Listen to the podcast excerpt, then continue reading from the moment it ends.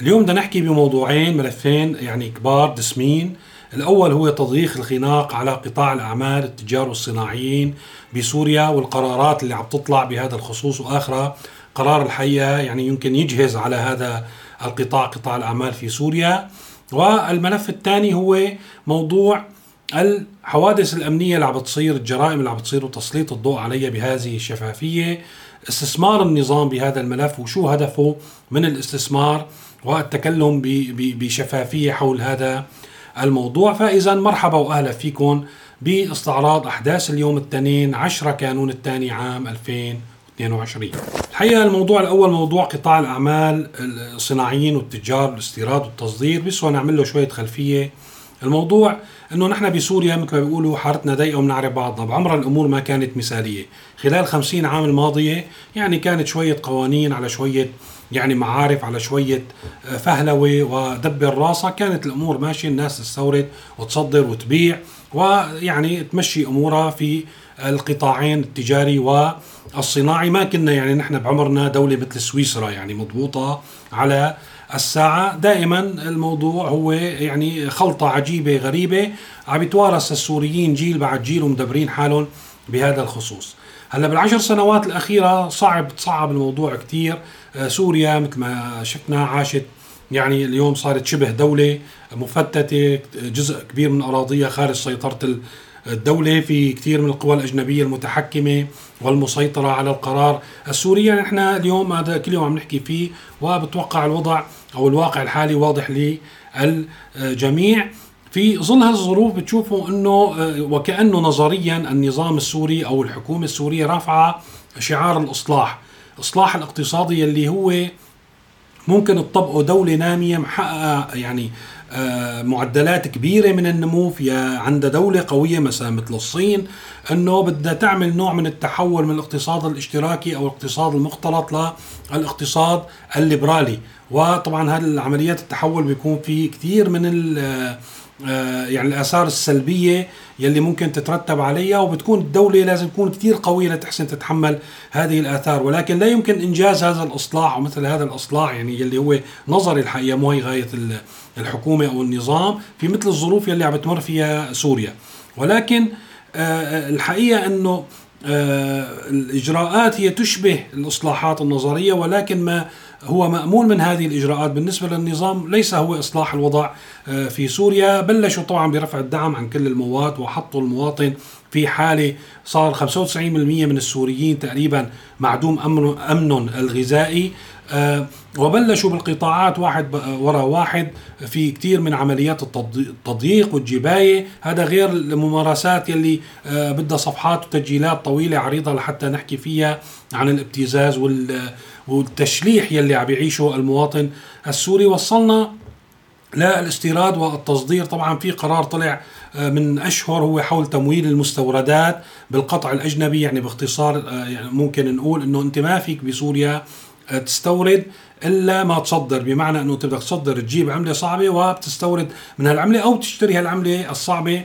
من المصدرين يعني أنت مهما كنت برا عندك شركات ورجل أعمال كبير وهون عندك مثلا مشروع أو معمل يستلزم مواد أولية ما فيك أنت تستورد حتى بال, مثلا آه، بالحسابات الموجودة عندك أو بالفائض الموجود عندك أو بالرأس مال الموجود عندك في الخارج لا أنت مجبور تجيب قطع أجنبي تصرفه بالليرة السورية في المصرف المركزي ليسمحوا لك إنه أنت تمم عمليات الاستيراد. هذا الموضوع طبعا قرار طلع وصار في ضجة كبيرة وعرقل كثير من أعمال الصناعيين والتجار وطلع عليه تعديلات وتعديلات على التعديلات. الناس فاتت ببعضها آه، من يومين ثلاثة طلع قرار من وزارة التجارة والاقتصاد هذا يلي بدنا نحكي فيه الحقيقة بيطلب ثبوتيات من المستوردين بحسب معلوماتي يمكن ما في تسع أو عشر جهات أو شركات أو رجال أعمال ممكن يأمنوا هالثبوتيات للوزارة وهذول طبعا بيكونوا مدعومين ما راح يدققوا كثير بثبوتياتهم ولكن بالنسبة للأعمال بيئة الأعمال يلي بنعرفها نحن بسوريا أنا أزم من المستحيل أن يكون عموم التجار والصناعيين قادرين على تأمين مثل هذه الثبوتيات عند كل عملية آه، استيراد. يعني منا بدهم براءة ذمة من المالية منا بدهم شهادة حسن سلوك من غرفة التجارة بدهم آه، إثبات أنه هن عم سددوا التأمينات الاجتماعية بدهم إثبات ملكية تجارية أنه كان عندك أنت مستودع أو دكان أو مكتب وقائمة طويلة عريضة حتى بكلفوا يعني الدوائر المختصة وغرف التجارة بالتدقيق والبحث وراء التاجر إذا كان مزبوط ولا مو مزبوط ولا هو تاجر ولا مو تاجر. يعني الحقيقة هو أشبه من نوع صار من من التحقيق والتمحيص. مو يعني هذا الموضوع مو هيك واحد بيمشي الأعمال. ولكن الغاية طبعا من كل هذه القرارات يعني في بتوقع إذا الواحد بده يسوء الظن يعني لازم يط... هو تطفيش رجال الأعمال وعدم ترك أي مساحة لهم لحتى يشتغلوا. وبين ما يطفشوا لازم نحصل أكبر كمية من الأموال ممكن نحصلها منهم. يعني هذا هو المبدأ العام. هلأ بالإضافة لهالقرارين الإجراءات على أرض الواقع في ظل دولة مترهلة والفوضى والفساد ويعني كلنا بنعرف وضع المرافق ووضع الدوائر. اليوم برنامج مثلا كنت عم بسمعه على الإخبارية السورية. يعني قصص الحقيقة فوق الخيال. يعني مثلا تخيلوا إنه آه، مو واحد بده يمول آه، المستوردات بده مثلا سوري يروح يحوله لدولار لحتى يصرفه بالبنك المركزي. بيروح عند الصراف لحتى يصرف. ما بيحسن يحول من حسابه يلي هو بسوريا ببنك بسوريا لحساب الصراف يلي هو أيضا حسابه بأحد البنوك المعتمدة آه، في سوريا لازم ياخذ المصاري معه كاش يعني مثلا إذا أنت عندك 100 ألف دولار بيطلعوا لهم 350 400 مليون ليرة سوري. بدك تاخذهم بإيدك أنت كاش لعند الصراف وتحولهم. أو بدك تاخذهم على البنك بيسمحوا لك تحول بس لازم تودعهم أنت نقدا بالبنك مثلا على سبيل المثال. هذا غير كل الممارسات يلي انحكى عنها بالمرفأ أيضا سمعت منها بالبرنامج وهذا الموضوع بعرفه ولكن عم بشير البرنامج لأن صارت هي شيء رسمي لأن الإخبارية السورية هي جهة رسمية عم تنشر آه، يعني خلينا نقول مثل شهود عيان أو ناس أطراف عم يعانوا من عملية الاستيراد والتصدير حتى أحيانا عم تضطر تغير لهم صوتهم ويعني آه، تخفي هويتهم خوفا من ملاحقتهم من قبل الجهات المختصة الجمارك ووزارة الاقتصاد وغيرها تعطل لهم أعمالهم. فإذا مثل هذه الأعمال مثلا مثل أعمال التفتيش اللي بتصير على الصادرات ما عندنا كل الأدوات التفتيش والكشف عن الممنوعات آه، بدائية. فبينكتوا الحاوية نكت إذا كانت ملفوفة أقمشة أو معلبات غذائية. بينكتوها بطريقة إنه ما عاد فيهم ما عاد ساعه ترجع ضمن الحاوية. أو مثلا إذا في آلات بيصيروا بيسقبوها لحتى يشوفوا إذا بهالآلات آه، في ممنوعات ولا لا. وبتوصل مشركة وخربانة إلى المقصد. كثير من الحكاية والقصص الحقيقة بدنا ساعات لحتى نحكيها. ومن هالقصص اللي هي جديرة بالذكر الحقيقة إنه أنت وقت تصدر لازم تدفع للبواخر أجور النقل باليورو أو الدولار. وممنوع إنه أنت تحول بالسوق السوداء والصراف ما بيعطيك.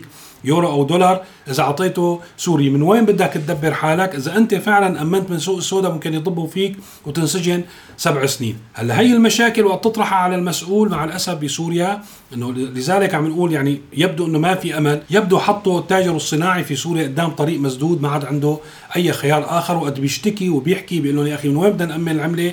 بيجي الجواب على هذا الشكل. ممكن يتفق مع ممكن يتفق مع الجهات اللي عم عم يصدر لهم انه هن يدفعوا عنه ممكن يتدينوا لأول مرة وبس يجي عائدات الصادرات بيدفع لهم ممكن يتفق مع ممكن يتفق مع الجهات اللي عم عم يصدر لهم انه هن يدفعوا عنه ممكن يتدينوا لأول مرة وبس يجي عائدات الصادرات بيدفع لهم الموضوع الثاني بدنا نحكي فيه هو موضوع يعني التهديد الأمني يلي يواجهه المواطن السوري اليوم الجرائم اللي متصاعدة حكينا من يومين بموضوع آيات الرفاعي وقلنا وقتها إنه مع الأسف هذا المنحى معرض للتصاعد للتصعيد لأن الوظيفة الأولى اليوم يعني موجودة بسوريا أكثر الوظائف انتشارا هي أنه تكون أنت عنصر أو عضو في ميليشيات في كل المناطق.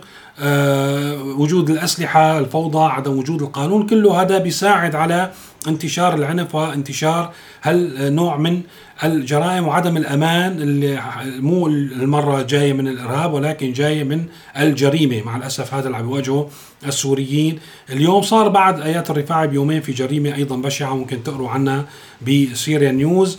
آه، أيضا راحت ضحيتها طفلة ولكن الغريب الملاحظ هو يعني التفاعل الإيجابي والشفاف مع هذه الجرائم من قبل النظام ووسائل الإعلام الرسمية. حتى في تس... يعني في نوع من العجلة في إنه إلقاء القبض على القاتل وعرضه على الإعلام ونشوف الاعترافات قبل ما يصير في أي تقاضي قبل ما يصير في تحقيقات حقيقية ممكن تثبت الجرم يعني وتوصفه بشكل آه، صحيح. في نوع من من الاستعجال آه، والشفافية يشبه الشفافية في تغطية معاناة المواطن في موضوع الأزمة المعيشية. هناك النظام عم يستثمر وعلى ما يبدو هو عم يستثمر أيضا في الموضوع هي تردي الوضع الأمني إذا جاز التعبير، عم يستثمر كيف يعني عم يستثمر؟ هو الحقيقة له مصلحة بأنه آه، يلهي الناس عن قضايا أساسية، يعني هو من ناحية الجوع وملاحقة المواطن السوري لأساسيات المعيشة بيلهي عن القضايا الكبرى بصير في عجز هون وصير بصير في تململ كبير بيلهي عن هذا الموضوع عن موضوع الأساسيات ولقمة العيش بالقضايا الأمنية وهكذا. فدائما بيوجد شيء بشكل خطر بسلم الأولويات على حياة الإنسان والأمن من من من أول الاولويات آه بينتقل من مرحلة لمرحلة لحتى يخلي هذا المواطن ساكت وخانع وملتهي بقضايا غير القضايا الكبيرة والقص واللصق يلي دائما بنحكي فيه وإعادة تشكيل المنطقة والتهرب من إيجاد حلول حقيقية ممكن تعيد الأمل للسوريين بالهي بهالنوع من القضايا. وصلنا نشوف بالإعلام رسائل كان الرسمي من خلال عرض هالجرائم أو غير الرسمي صفحات الموالية منشورات وأخبار وتتناقل يعني بشكل يومي عن هذه الأوضاع وعن خلينا نقول تخويف الناس من الأوضاع الأمنية في سوريا، يعني ما كنا نتوقع نحن في سوريا ابدا. نقرأ مثل هذا المنشور يلي رح أعرض لكم إياه على الشاشة يلي عم يحذر المواطنين من أشياء. يعني الحقيقة إذا واحد بده يطبقها بضل قاعد ببيته ما بيعمل شيء. إنه لا تركب تاكسي، لا تحمل مصاري، لا تحط آه، مثلا آه، آه، مجوهرات أو ذهب بإيديك حتى لو كانت تقليديه، انتبه إنه ما تحمل موبايل غالي. إلى آخره من هذه مثل ما شايفين قائمة طويلة عريضة من الإرشادات حتى يكون الإنسان بأمان. هي انتشرت بشكل واسع على شبكات التواصل الاجتماعي وبالأخص الصفحات الموالية أو التابعة للنظام بشكل أو بآخر يلي تعمل من داخل آه، سوريا. وهذا له دلالة الحقيقة ونوع من الاستثمار في قضية قد تكون حقيقية ولكن يتم الاستثمار آه، فيها لكي تصبح الشغل الشاغل للإنسان السوري. الأمر الآخر أنه من خلال الإعلام وتسليط الضوء على المشاكل هو بمعنى التنصل من المسؤولية. أنه أخي هذا الواقع مثلا مثل بالمعيشة أخي ما في خبز هذا ما في آه، مشتقات نفطية. نحن المازوت عم بيكلفنا كذا وما بنحسن نجيب إلا كذا. أيضا بالأمن نحن مو طالع بإيدنا شيء. هذا الموضوع شو بيفيد النظام؟ هو التنصل من المسؤولية. وتعليقها على شماعة الظروف وشماعة الحصار وشماعة العقوبات إلى آخره من هذا الموضوع لأن حل مثل هذه المشاكل يلي يعني بالنهاية هو التسلسل المنطقي. توقف أحوال الناس توقف الاقتصاد الفقر الجوع يؤدي إلى الجريمة. وحل كل هذا الموضوع هو بإيجاد حل حقيقي شامل حل سياسي يبدأ سياسي ينعكس على الاقتصاد ويخفف من كل الآثار. ولكن تسليط الضوء بهذا الشكل ووجود شماعة العقوبات والحصار و 130 دولة تحارب النظام السوري يلقي النظام بالمسؤولية على هذه الشماعة وبالتالي هو غير مستعد لصرف أي مبالغ لحل مثل هذه المشاكل، الحل مثل هذه المشاكل بده صرف مبالغ طائلة وحشد يعني قدرات آه، مادية وبشرية لحتى يوجد حلول إن كان في المجال الأمني أو في المجال المعيشي. وما مستعد يصرف أي ليرة سورية بهذا الاتجاه لأن هالأموال هو أصلا بالعكس بده يحصلها حتى أحيانا باستخدام مع الأسف الجريمة أو استغلال معاناة الناس في قضايا المعيشية لحتى يزيد من رصيده ويحسن يوفي الديون للدول يلي ساندته يلي هي ما زالت يعني هي السبب الرئيسي لتواجده في الصدر هذا كل شيء بدي أحكي فيه اليوم. إذا بدكم تشوفوا مزيد من الأخبار ممكن تشوفوها على موقع سيريا نيوز أو شبكات التواصل الاجتماعي المرتبطة فيه. رح أحط لكم رابط التليجرام في صندوق الوصف. أيضا شكرا لكل المتابعين والمشتركين بالقناة والمنتسبين إلى العضوية إلى كل من يريد أن ينتسب لعضوية القناة لدعم هذا المحتوى وللحصول على تفاصيل إضافية.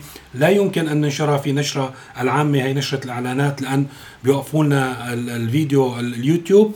آه، ممكن الانتساب إلى العضوية من خلال الضغط على الرابط في صندوق الوصف أيضا واتباع الإرشادات. شكرا لمتابعتكم وإلى اللقاء في تسجيل قريب.